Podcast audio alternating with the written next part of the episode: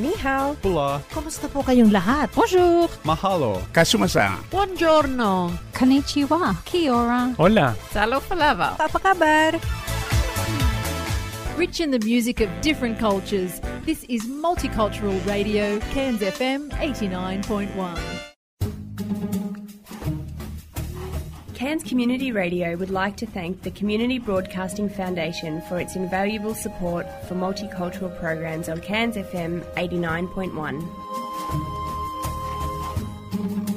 Multicultural programming on Cairns FM 89.1 does not reflect the views or ideas of management staff or its volunteers. Waku Waku Japanese Radio on Cairns FM 89.1.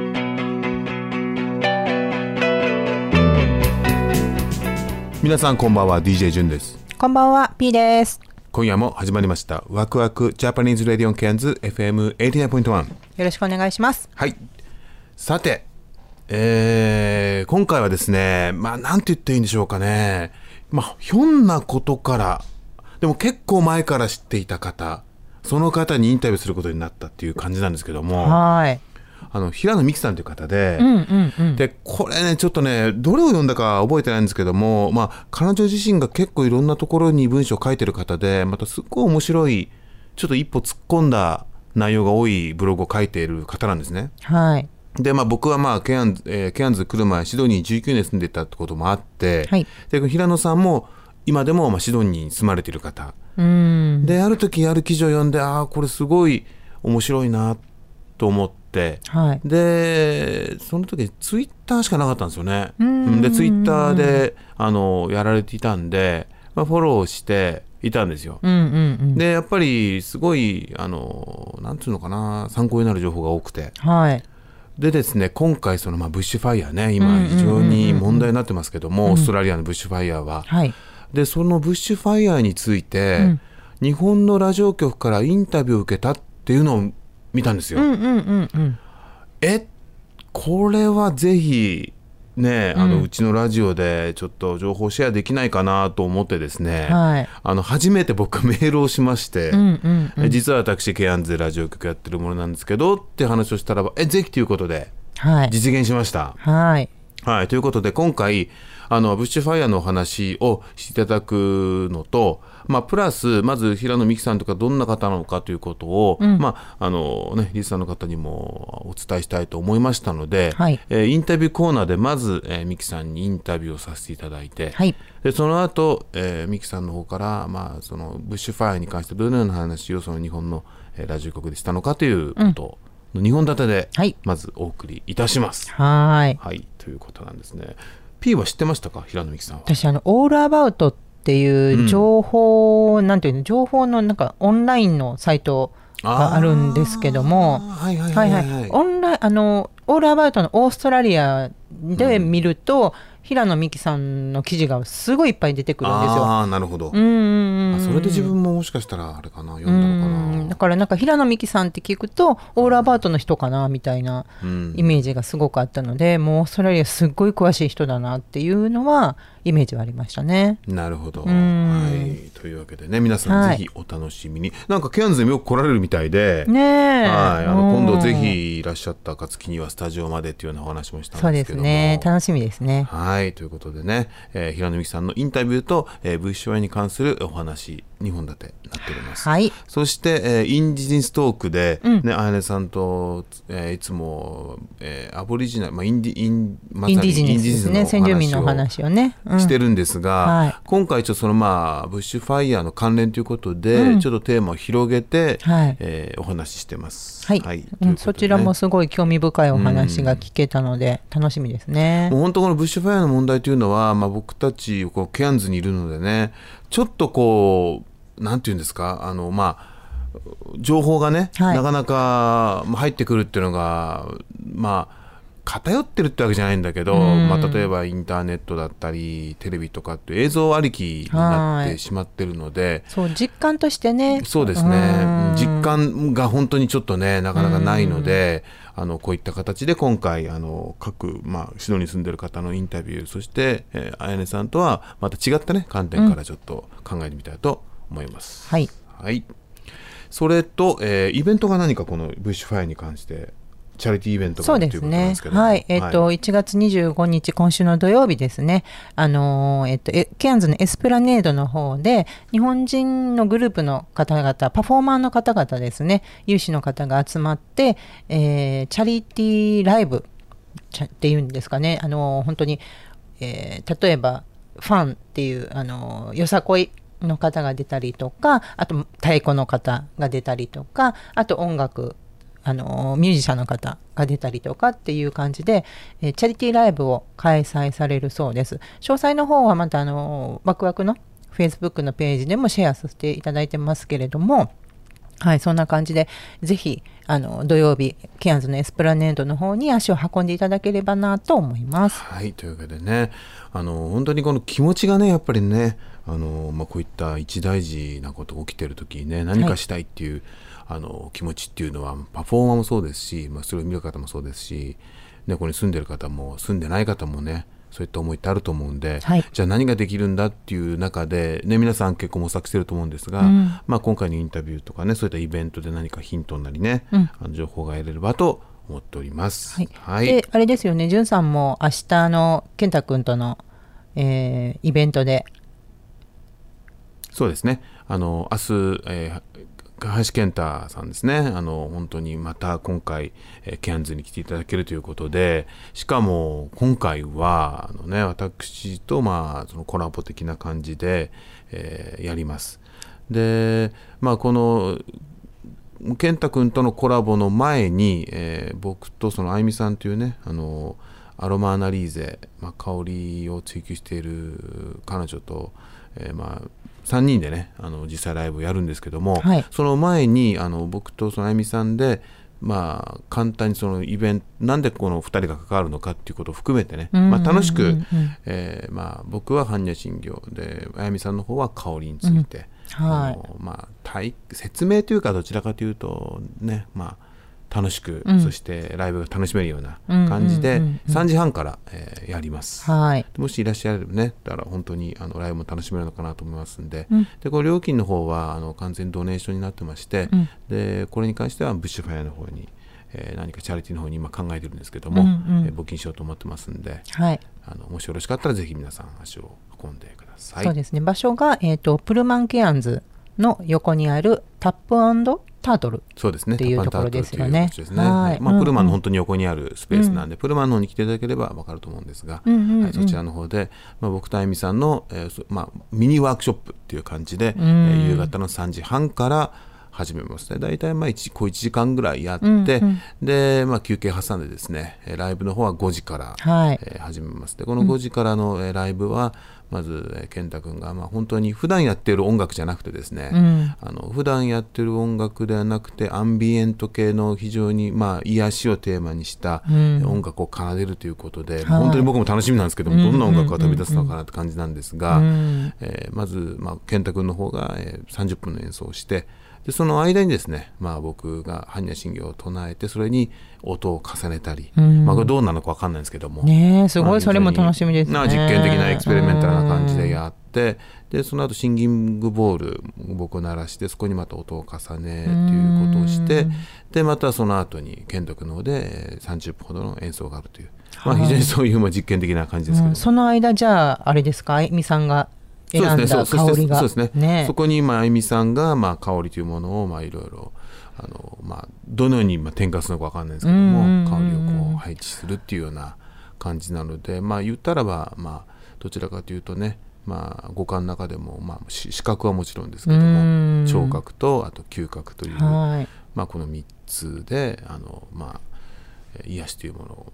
ね追求するというようななっております。うん。はい。それも楽しみです。明日ですよね。そうですね。本当にもう健太君はもう本当オーストラリアが大好きみたいで、うん。で今回はねあのオーストラリアツアーの最終日が最終地がケアンズということで、はいはい。うん。もうすでにね本当にシドニーメルボルンえーゴールドコーストとかサンシャインコーストみたいなのかな、あとはゴールド、えー、とブリスベンそしてタスマニアに今回行ったそうなんですけども、そして、えーこのケアンズに戻ってきてまあねすでにショーを終えて、はい。えー明日まあいわゆる最後の、うん。最後のなんですけどもかなりねあのふちょっと違う感じなんで。なそれもそれでまた面白いんじゃないかなと思ってるんですけどもね。ね。はい。うん。うんもしすでにショーを見られて面白いと思った方もぜひこちらちょっと変わった感じ違った感じですけども、いらっしゃったらば面白いんじゃないかと思いますんで。はい。はい、ということで、えーじゃあ今週の内容はもうそんな感じでね。えーまずひら、えー、ミキさんの、えーインタビューそしてその後ミキさんと、まあ、僕での、まあ、ブッシュファイアに関する情報のシェアそしてインディジンストークというはい内容になってますね、はい。よろしかったら最後までお聞きください。ワクワクジャパニーズ・ラディオ on Cairns FM 89.1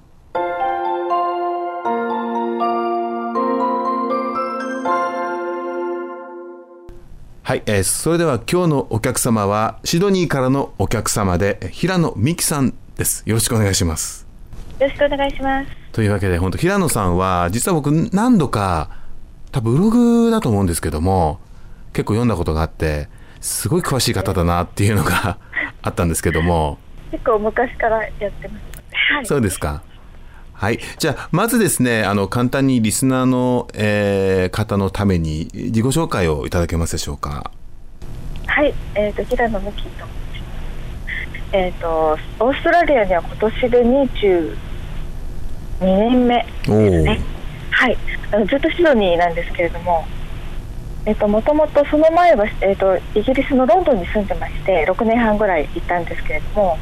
ぱりあのイギリスってどうしてもこう天気があんまり良くなかったりとか暗いとかお食べ物があんまり毎日美味しくないとかいろいろあって オーストラリアに一回旅行に来たんですねでその時にやっぱすごいいいところだなと思って住みたいなって思いながらちょっと数年過ぎていた頃にやっぱりもう一度や行ってみようということになって2回目来た時にやっぱりここに住みたいって思ってあの永住権を取得してこちらに来たのがきっかけです。なるほど僕が25年なんで1995年に来たんですねということは多分98年とかですかねそうです98年ね、です。そうですよね。なるほど。えいや、あの、きっと多分ロンドンで住まれていったら、本当にオーストラリアって、そのロンドンの良さをそこそこ、ね、あの、持ちつつ天気がいいっていうね、ところがあるんで。そうなんですよ。あの文化的にもすごく近くて、近いですよねあとあの例えばあのお薬薬とかあるじゃないですか。うん例えば風邪薬とかあの目薬とかそういったものとかがもうもう基本おし同じだったんですね。だからすごくわかりやすくて、ああ。あとなんかこうカフェ文化とかパブ文化とか、うん。特にさ、シドニー、ね。まあメルボルンはもっとですけど、その文化は本当に、うん。本当にすごい似てるなと思いました。ただ違うのはビールが冷えてるか冷えてないかっていうところです。ああー懐かしいな。僕もね大学生の時にロンドン2回行ってるんですよ。あのバックパックで。行って、ですごい僕はあのアメリカもその前の年にあのロサンゼルス行ったんですけどももう個人的に本当ロンドンの方が好きで、うわロンドンっていいな。ななんロンドンってやっぱり歴史があるしその人間が面白いですよね。なんか。そうですね、あのね、すごくね、日本人の下町気質に似てるんですよ。ね、すごくなんていうのかな、うん。こう仲良くなったら何でもやってくれたりとか、あ今日お前あの、わあの知ってるからやいいよ、これはただでもとかってやってくれたりとか、すごいこう安くしてくれたりとか、あと、なんか困ってるとこう助けてくれるっていうか。私、背が低いんですね、でうん。スーパーとかで高いところの棚のものが取れないで困ってると、どれ取りたいの？って言って、すぐ声かけてくれて、取ってくれたりとか、うん。あとバスに乗るときに小銭がなくて、あ運転手さんにそのお札じゃダメだよって断られたときにしょんぼりしてるといくら足りないの？って言って貸してくれたりとか 貸すっていうかくれるんですね、うん。もう返すチャンスないので、はい。えー、そっかそっか。ロロンドンのどの辺に住んでたんですか？どんどんね、あのーウィンブルドンの近くです、うわウェンブリー。あウィンブルドンか、ウェンブリーじゃウィンブルドン、はい、あの南なんですね、あ南ね。うん。えテムズ川の南側になります、えー、どれぐらいいたんですか？ロンドンは。6年半後くらい。6年半いたんだ。はい。なるほど。6年で結構なねあの期間ですよね。そうですね、だからそこそこ長くいて、あ私は的にはすごくロンドンも好きだったんですけど、まあ、まあ、天気の問題とかいろいろ、まあね物価とかね、まあ、物価今はね、どっちが高いのかなっていうあ今はね。今高くうん。ね、高くなっちゃったんで、あれですけど、だって僕覚えてるけどその僕が来た年ってね円が60円だったんですよ。うん。それでね。カプチーノがねなんかね3ドルいかなかったんだよね。多分2ドル80とかだったんですよ。え、何がですか？えーコーヒーがねカフェで頼むコーヒーがはいはい。2ドル80とかだったんですよ、そうですよ。だからもう缶コーヒーぐらいにな感じで えこれすごい安いなと思ったんですよね。最初はね。そうなんですよね。私ね、うん。すごく覚えてるのが、こっち来てすぐに。ガソリンが1リッターね、68セントとかだったんです。あったあった。ね今じゃね。今信じられない信じられないよね。2倍、うん。2.5倍ぐらいいってんのかそうですよね。まあ日本がデフレってのもあるけどね。日本が逆に全然上がってないから、うんな。あれはあれでよくないですけどね。うんそうそうそうう。そうだからうんねなるほどで今は、えー、とどういったことをされてるんですか？はい、あの、はいもう随分、えっ、と、オーストラリアは基本的に専門的にやっていて、トラベルジャーナリストうと、んえっ、と、ライターとか、はいあとメディアのコーディネーションとか、あの、テレビ局とか、雑誌とか、ガイドブックとか、そういったことを方々がこちらに来て、取材される時のお手伝いとかも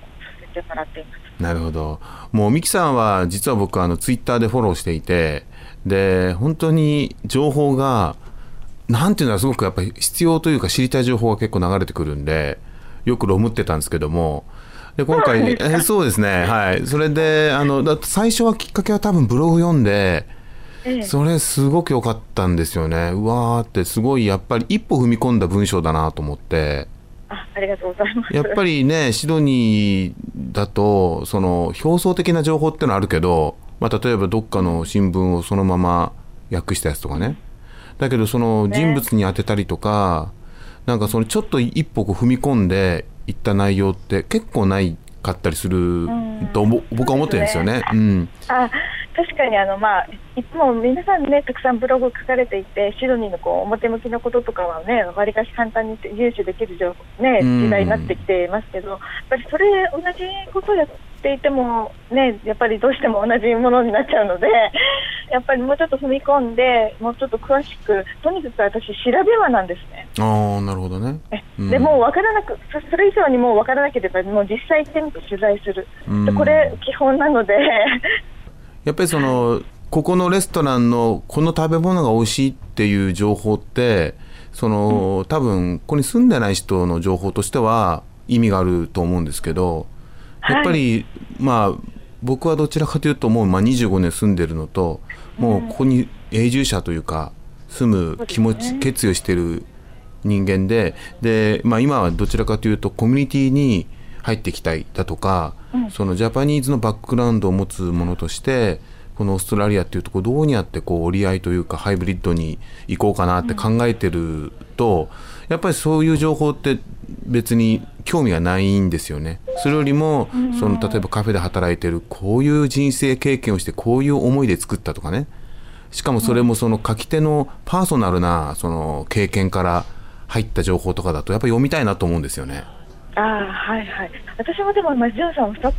おっしゃったのと全く一緒であの日本人の中の日本の中で終わってしまわないお終わってしまいたくないんですね。うん日本人のバックグラウンドを持っているこれを生かしつつオージーとどんだけこう一緒にやっていけるかってこの国をどんだけこう盛り立てていけるかというかこう、まあ、特に私自然がとか動物が大好きなのでそれをどうやって守っていきたいっていう、うんそれがもうすごく根底にあってなるほど。わかりました。というわけでね、ケアンズにもよくいらっしゃるということで、ケアンズの印象をちょっと聞いてもいいですか？ケアンズはなんかこうのんびりしててすごく好きなんですよ。もうなんて言うんだろうな人のスピードが人あー人のスピードね3分の1ぐらいうんな感じだし、あと自然がやっぱりすごく多いじゃないですか。うん。なんかそれがね嫌っていう人もいるんですよね。なんかねケアンズの人で鳥とか多すぎて うんこされるから嫌とか。ねでも私それがもうすごくよくって、うんでとね動物もすごくたくさんいるし、もう何度でも行きたいです。本当住みたいぐらいなんです。いや本当に僕もまあ19年シドニーにいてあのケアンズって今まで行ったことなくてでその19年いた間ってほメルボルンとか20回ぐらい行ってるし、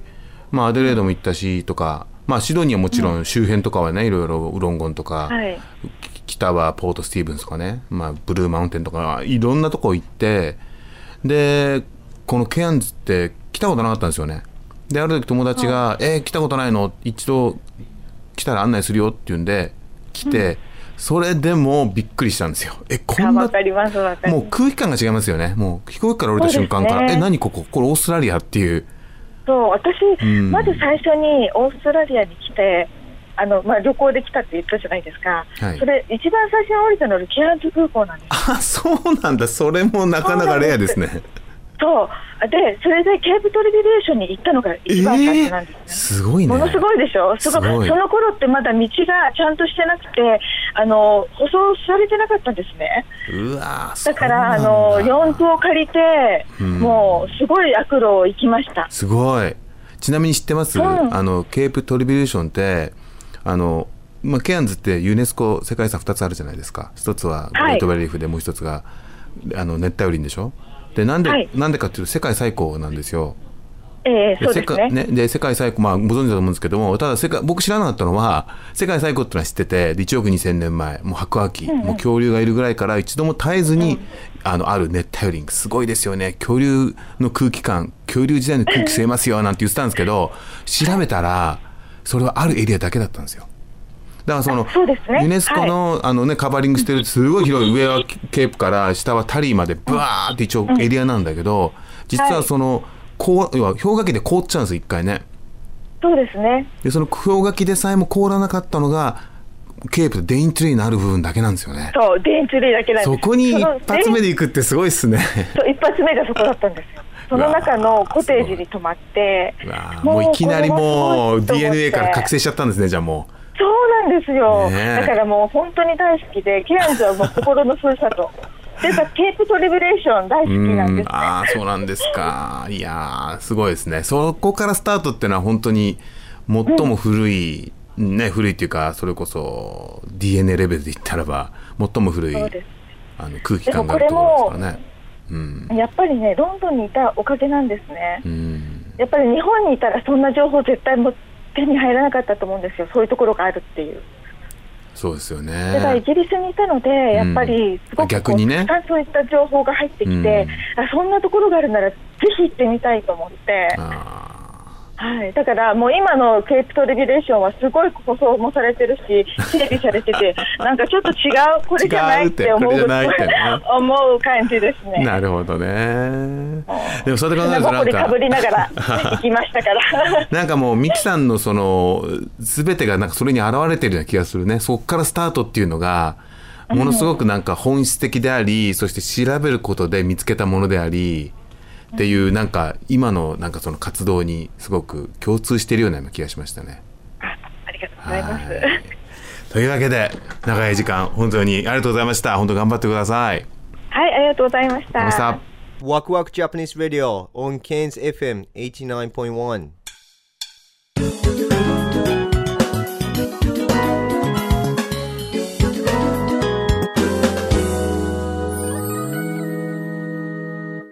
はい、えー今回はですね、インタビューさせていただいた平野美希さんをお呼びして、えーブッシュファイヤーについてちょっといろいろとお伺いしたいと思います。よろしくお願いします。よろしくお願いします。えーあのきっかけはですね、あのミキさんが、えー確かツイッターでその日本のラジオ局でそういったブッシュファイヤーについてのあのインタビューを受けたということがですね非常に興味持ちましてどんなことを話されたのかなというのをですね、まあ、ラジオのリスナーの方とシェアしたいなと思いました。はい。はい、まずどんなようなあの内容だったんでしょうか？えっとですね、まず番組ではちょっと11月、えっと、か11月にもあのこのブッシュファイヤーの話をてもらって、その時にですね、11月の時点でどのぐらい燃えてしまったんですか？って聞かれた時に、まあ、四国ぐらいの面積が燃えてしまった感じなんですねって話したんですね。だけど、えっと、先日発表された状態で、今現、現状なんですけども、それですと、今、オーストラリア全体で消失面積が、えっと、約11万平方キロメートルというふうに発表されています。でこれをどのぐらいの規模なのかなと思ってちょっと調べてみましたらあの関東1都6県と,、えー、と東海地方の4県これにプラスしてえ？ー新潟と山梨と長野滋賀京都富山石川これだけの県を足したのがほとんど同規模でした。え？だからほとんどこうえ日本の本州の真ん中あたりが全部燃えちゃったような感じになってます。それが、えっ、と、先日ということは、まあ、えー、1月、今年、はい、2020年の1月の11日の時点11日の時点で。はい。なるほどね。で、今もそれは燃え続けてるんでしょうか？そうですね。だからもっと広がる可能性があるので、なるほど。で、これに関しては、えもう、止める方法ってないんでしょうかね？そうですね。あのー幸い、今週末というか、明日の午後ぐらいから、あの、雨が来る予定っていうか、予報が出てまして、うんうんこれあの、今、西オーストラリアの、えっと、えっと、北の方でですね、あの、サイクロンが発生してるんですね。で、そのサイクロンの影響で、えっと、先週の土曜日にダーウィンとかあのトップエンドのあたりがすごい大雨に襲われたんですよ。でこれこの雨がだんだん南に下がってくるという予報が来ていてそれが来れば若干ピースするんじゃないかとマシになるんじゃないかっていうふうに言われてます。でもそれ以外に止める方法っていうのはもう今のところもう本当に、ま、村を守るとか家を守るとかそういったもう本当にこのピンポイントでしかできなくてあのとにかくもう消防士さんはとにかく大きな火と大きな火があのくっつかないように間を開けるクリアランスを作るという作業を今必死でやってるところです。なるほどね。そっか。じゃあまあ言うたら神頼みってことですよね。もう。もうそそううですねまあある一定のもう火力になった時はもうそれはもうもう避難しかないってことですよね。それに対して水をかけるとかそうそういうのはもう全く意味がないっていうことですもんね。いや全くということはなくてあなるほど。あのまあポイントにあるのまかな、じゃあ例えば。そうあとね、なんていうんですかね例えば水を例えばこの間あのすごいめちゃくちゃ燃えてひどいことになって家も燃えあの全焼したところが何軒も出たあのモゴっていう地区があるんですけどねあのシピトニーから、えっと、400キロくらい南のところなんですけどそこに動物園があってそこでは結構エキゾチックアニマルを飼ってるんですね、あのキリンとかあのゾウゾウは言ったかちょっと忘れちゃうんですけど、まあ、そういった珍しいね動物を。珍しい動はい。物がたくさんいて、とってもじゃないけど動かせない状態じゃないですかもう。なので水をとにかくかけまくってあのとちょっとでも火が飛んできたら、うんうんすぐにそのスタッフがその火を消してっていう作業を 繰り返して、うん。とりあえず守ったそうです。うんまあなるほどそっだかからそっか。え人的被害もええっとええっと建物の被害も動物の被害も一切なく守りきったっていうのもすごいこれ本当いあの英雄的な話になりそうなんですけどね。なるほどね。はい、だからできなくはないんです、だけど、それをやろうとして、結局あの、煙を吸い込んで、あのまあ、倒れて、そのまま死んでしまった方もいるいるんですね。うん。だからあの、いいのか悪いのかちょっとわからないです、だからできなくはない、自分のうちに火を、水をかけまくって、とにかく火が飛んできたらあの潰しまくってっていうのをややればできなくはないんだけど、確かに命がけ。これあの、まあ、僕もシドニーにねいた時にあの、まあ、会社で働いてたんですけども年に1回そのあのなんですく避難訓練するんですけどもはい、火の訓練ってのはなかったよね、まあ、火の訓練はないというか、まあ、警報器が鳴ったらあの、ね、すぐにここに逃げるっていう訓練であってさ、その実際に火が襲ってきた時のっていう話っていうのはどれぐらいオーストラリア人っていうのはなんかその訓練してんのかなっては思ったんですけどもね。結構あのぼあの今はあの多分報道もされてるのでご存知と思うんですけどほとんどがボランティアファイファイアファイターなんですね、うんなので結構その訓練なり何なりっていうのに参加してる人っていうのはいたりとか、うんなるほどね。あと、うん。えあとえっ、とまあルーレルに住んでる人とかはあのアウトドアでの生活に慣れてるのであやっぱりそれはあるのかな、うん。うんすごくあるみたいなんですよ、なので、えー、とあと消防士の数が今、圧倒的に足りなくて、あの火が襲ってきそうなところに消防士が派遣されても、その人たちだけで賄えないので、村の男たちが、まあ、総出であのその消防士と一緒になって、あの水川をかけたりとか、その人と戦っている状況がそうなんですね。うんなので、だから家族をまず先に、お女子供をまず先に避難させて、男は残って一緒にその消防活動をするという形に今なってるみたいです。なるほどね。でもう一つねあの多分皆さんが知りたい情報の一つがその、えー寄付をしたい場合にもうどこに寄付したらいいのかっていうのがあると思うんですけど何かアドバイスありますか？そうですね。あの私は個人的にあの野生動物の保護とかもボランティアとかをしていて野生動物がものすごい甚大な被害被害を受けてるんですね。今発表されてるところだと,、えー、と約、えー、10億何十億っていう動物、まあ、生き物があの死んでしまったんじゃないかというふうな発表も出てるのでそれはあのシドニー大学の試算なんですけれどもなのでそういった動物たちをあのこれからですねあの救助された子が野生に戻るにしてももう森が、ま、丸焼けになっちゃってるので餌場がなくなっちゃってるんですもんですから、うん、そういったそういったあの餌なりなんなりこうもう食べられるような状態になるまで人間でなんとか面倒見なきゃいけないんですね。なのですごくボランティア団体動物保護のボランティア団体すごいお金がかかるので、うん、できればそちらの方にお願いしたいなというのはすごく個人的にはあります。ちなみになんかありそれはありますか？リンクかなんかあります、はいえっと、私が、えっと、資格を取ったのはワイヤーズっていうオーストラリア最大のあの、うん、動物保護団体なんですけどど。そちらの方だとあのオンラインからもできますしあとそれぞれあの被災地に動物保護団体があってあのそこがあのそれぞれこう基金を立ち上げているのでそういったのをちょっと探していただいて私もあの一覧を作っているのでもしよかったら見てもらったらあのいいかなと思じゃそれ後でラジオの方のページでシェアさせてください、はい。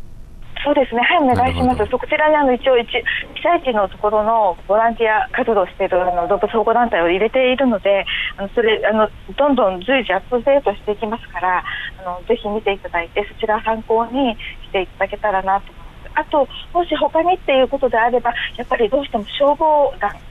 えこれもあのボランティアほとんどがボランティアなのでそちらの方にしてもらえたらなと思います。わかりました。えー、今後、えー、平野さんは何かあの続けられるというか基本的にはこういった情報を発信するようなそうですね、はい、あのできる限り日本の人にも分かってもらえるような分かりやすい形で情報を発信していきたいですしあとこれまた本当にさっきもお話した通り野生動物に関してはすごい長期的な支援が必要になってくるので、うん、絶対忘れてほしくないので。はい。わかりました。続きずっとはい。はい。本当に貴重な情報ありがとうございました。はいありがとうございました。ワクワクジャパニーズラディオ on Cairns FM 89.1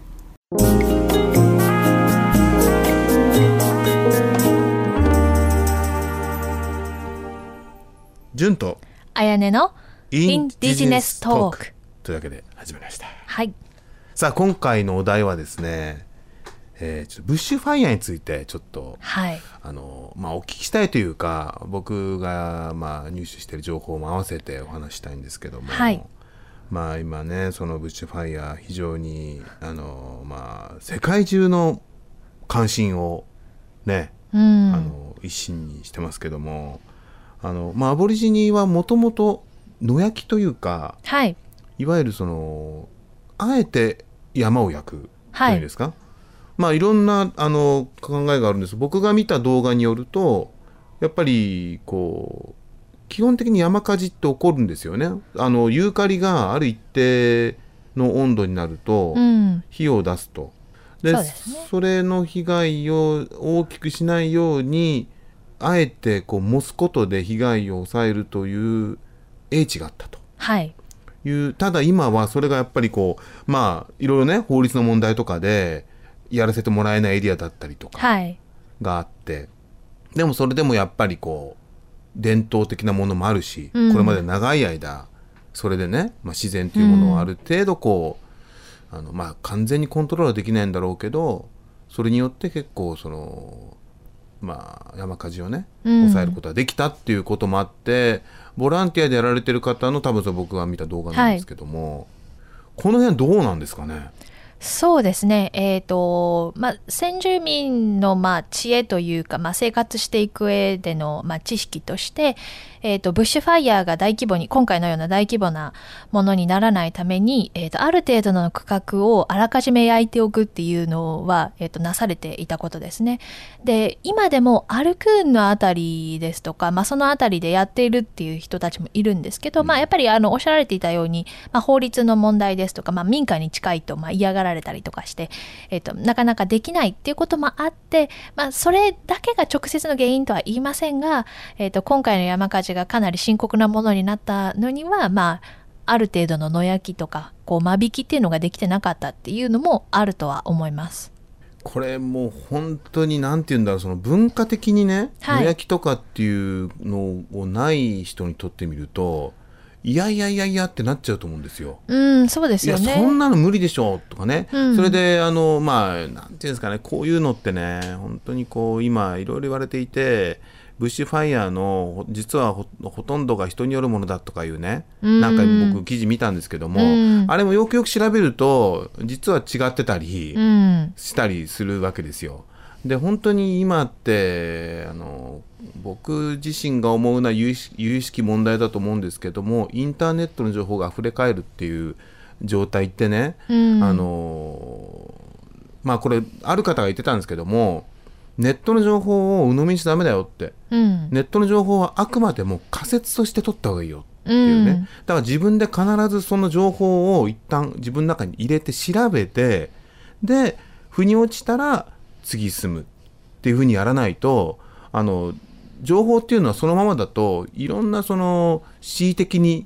変えられるからってうんいう話があって、うん、あなるほどなって思ったんですよ。そうですね。うん、でやっぱりその自分でその情報を一回噛み砕かないと、うんやっぱりすごいある方向に持ってかれちゃうようなものだと思うんですよね。はい。でもやっぱり人間って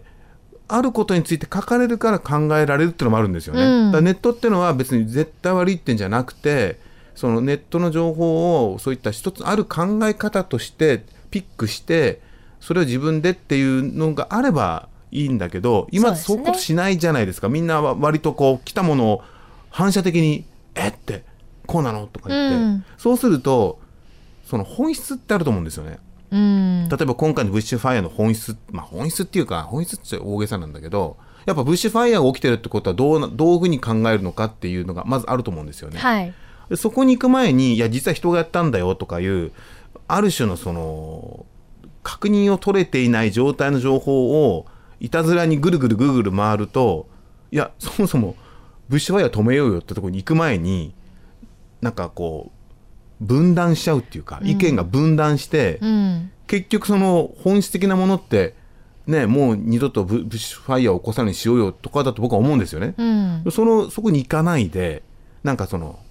都市伝説だの陰謀論だのに行っちゃって。誰に責任をなすりつけるかっていう話になってしまいますよそうなっちゃうそうそうねそう。それがあるのでそれにその言ったねあのアボリジニの伝統的な野焼きっていうのもそこになんか紛れちゃってうん、でもうちょっと客観的に効果があるんであればそれを検討してうんやるとかっていうふうになんかなってないんじゃないかなっていう気がするんですよね。やっぱりまだ事態が収まっていないっていうことが一番の要因なんですかね。やっぱりある程度こう事態が収束を見れば情報の整理もつくかと思うんですけどまだ渦中にあるっていうことがみんなの混乱を招いているような気がしますね。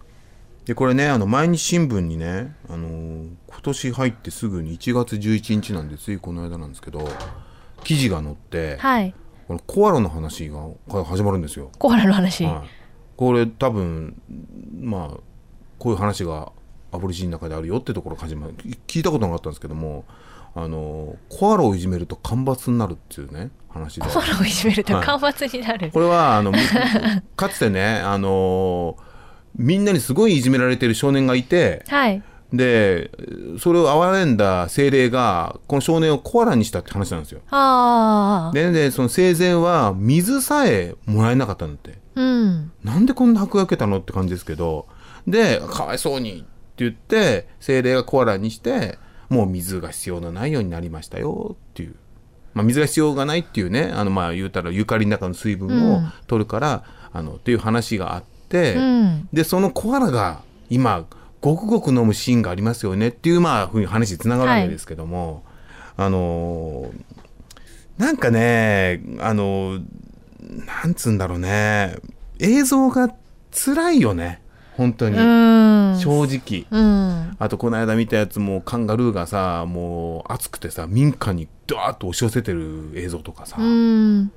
ねそうですね。あの、多分その記事にもあったと思うんですけどとコアラっていう名前がそもそも水を飲まないっていう意味なので あの多分そういう飲んでるけどね飲んでますけどね飲んでるじゃんね本当そうだよねだから、はいびびあの要はユーカリの葉っぱの水分でなんとかなるような、はい。なんなんとかなるっていうか。あの生きていけるというか、はい。うん。多分そういう生き物がごくごく水を飲みに人間に近づいてくるっていうのがショッキングな映像のまあ一端というか、まあそうですよね、でもこれなんかごくごく飲ませちゃいけないってなんかで書いてあったよね、うん、多分あんまり良くないとうん。だって思います、本来ユーカリでね、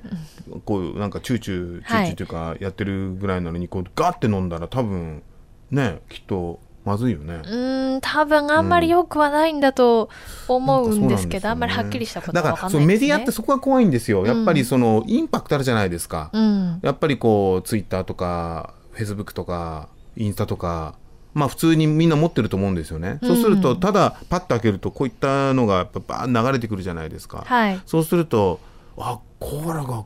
水飲まないと思ってたコアラがごくごく飲んでるよって思っちゃうじゃないですか。うんそうですね。そうすると実は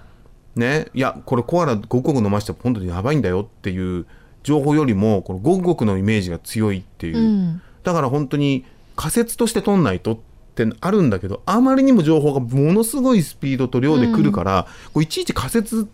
してらんないよねっていうのもあったりするから、うねんそうですよねえ、うん多分戦時中のデマが出回るっていうのと一緒ですよね。が出回る。なかなかあらそういうつもりではなかったんですけど。なかなかの、はい。技術を今使いましたいや本当そうですよね。そうですよね。うん。インターネットがあの余計デマを広まらしているというか、ううんん。まあ、デマなり、まあ、本当かどうかよくわからない情報とかを流してしまっているっていうのはありますよね。ねえ。うん、ね今回はちょっとますますインディジェンスの話とは違う、えー インターネットのリテラシーの話になりましたけどまあでもまあ関係ありますね。野焼きって結構ねあのインディジェンスの中では本当に大切だっていうこれは精神的な拠り所だって言ってる記事も僕読んだことがあるのでこれすごく大切なことでっていうその単に焼くというよりは自然とのコミュニケーションだったり、うん。やっぱりその彼ら独自のね自然とのこう接し方っていうのがあると思うんですよね。はい。それこそ日本人だったらば神社に参拝するとか、うん。ねあのなんていうんですか水物を結構こう綺麗にしたりするじゃないですか、うん。そういうのに近いなっていう気がするんで、うん。本当にこのねあのブッシュファイヤーっていう中でこの野焼きっていうのをね客観的に見直していただきたいなっていうふうに思うんですよね。多分今回のことをきっかけにそういうこうインディジネスの知識っていうのが見直しされていくんだと思います。はい、はい願っておりますということで、はい今週もありがとうございましたあ。りがとうございました。ワクワク Japanese Radio on Cairns FM 89.1今週も最後までお聞きいただきありがとうございました。ありがとうございました。えー私たち、えーワクワクジャパニーズレディオなんですけども毎週月曜日夜7時から、えー1時間やってるんですけども、はいえーこれはですね CANZFM89.1 が、えーマルティカルチャルプログラムという番組を、えー、大体平日の6時から持ってまして約そうですね12ぐらいのエスニックの番組を持っている一つの番組が私たちのワクワクになってます。はい。ちなみにワクワクの前が、えー6時からえー1時間「Excuse My French」というフランス語の、えー番組ですね、はい。フレンチコミュニティの番組。そして僕たちのこの番組の後が、えーこれは2時間にわたって、えークックアイランドのプログラムが入ってます、はい。えーあとは火曜日ですとイタリアとかフィリピン、えー水曜日はタイ、えーチャイニーズサモアイーストンティモールラテンアメリカインドネシア PNG サウスパシフィックと、えーいろんなねエスニックの番組がありますんで、はい。もし興味ある方はぜひあのねまあ、言葉はちょっとわからないかもしれませんけどもあの一部英語でね説明があったりとか、はいやっぱ一番興味深いのがその国々の音楽が聴けるのであのねぜひ。聞いてみてください。で、みんな、えーこのエスニックプログラムは全員、えーボランティアでやってますんで、あのまあ、それぞれのね、コミュニティが、あの、今後続くためにも、この番組が、えー続けられるように皆さんサポートよろしくお願いします。お願いします。Thank you for listening to Waku Japanese Radio on KNZFM 89.1. Our program is uh, basically on KNZFM 89.1 so multicultural program. Uh, we, uh, we we every Monday start from 7 p.m. to 1 hours, and before our program we have excuse my French the French program from 6 p.m. and after our program uh, we have a Cook Islands program which is for two hours from 8 to uh, 10 p.m. We are part of the uh, sort of big community of multicultural uh, society. Uh, it's very important to have multicultural program in the radio, I think. So please support uh, just simply by listening and please share our program to other people and would you please try maybe other program as well uh, french and Kukaran and also we have italy program filipino program thai chinese samoan eastern timor latin american indonesian png so uh, please tune it just for our community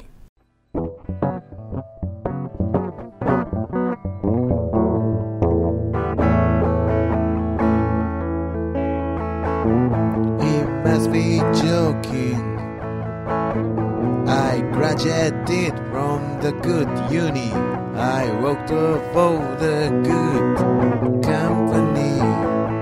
I always did my best to the death. I sacrificed many things to realize. Every day, work, study, work, patience child.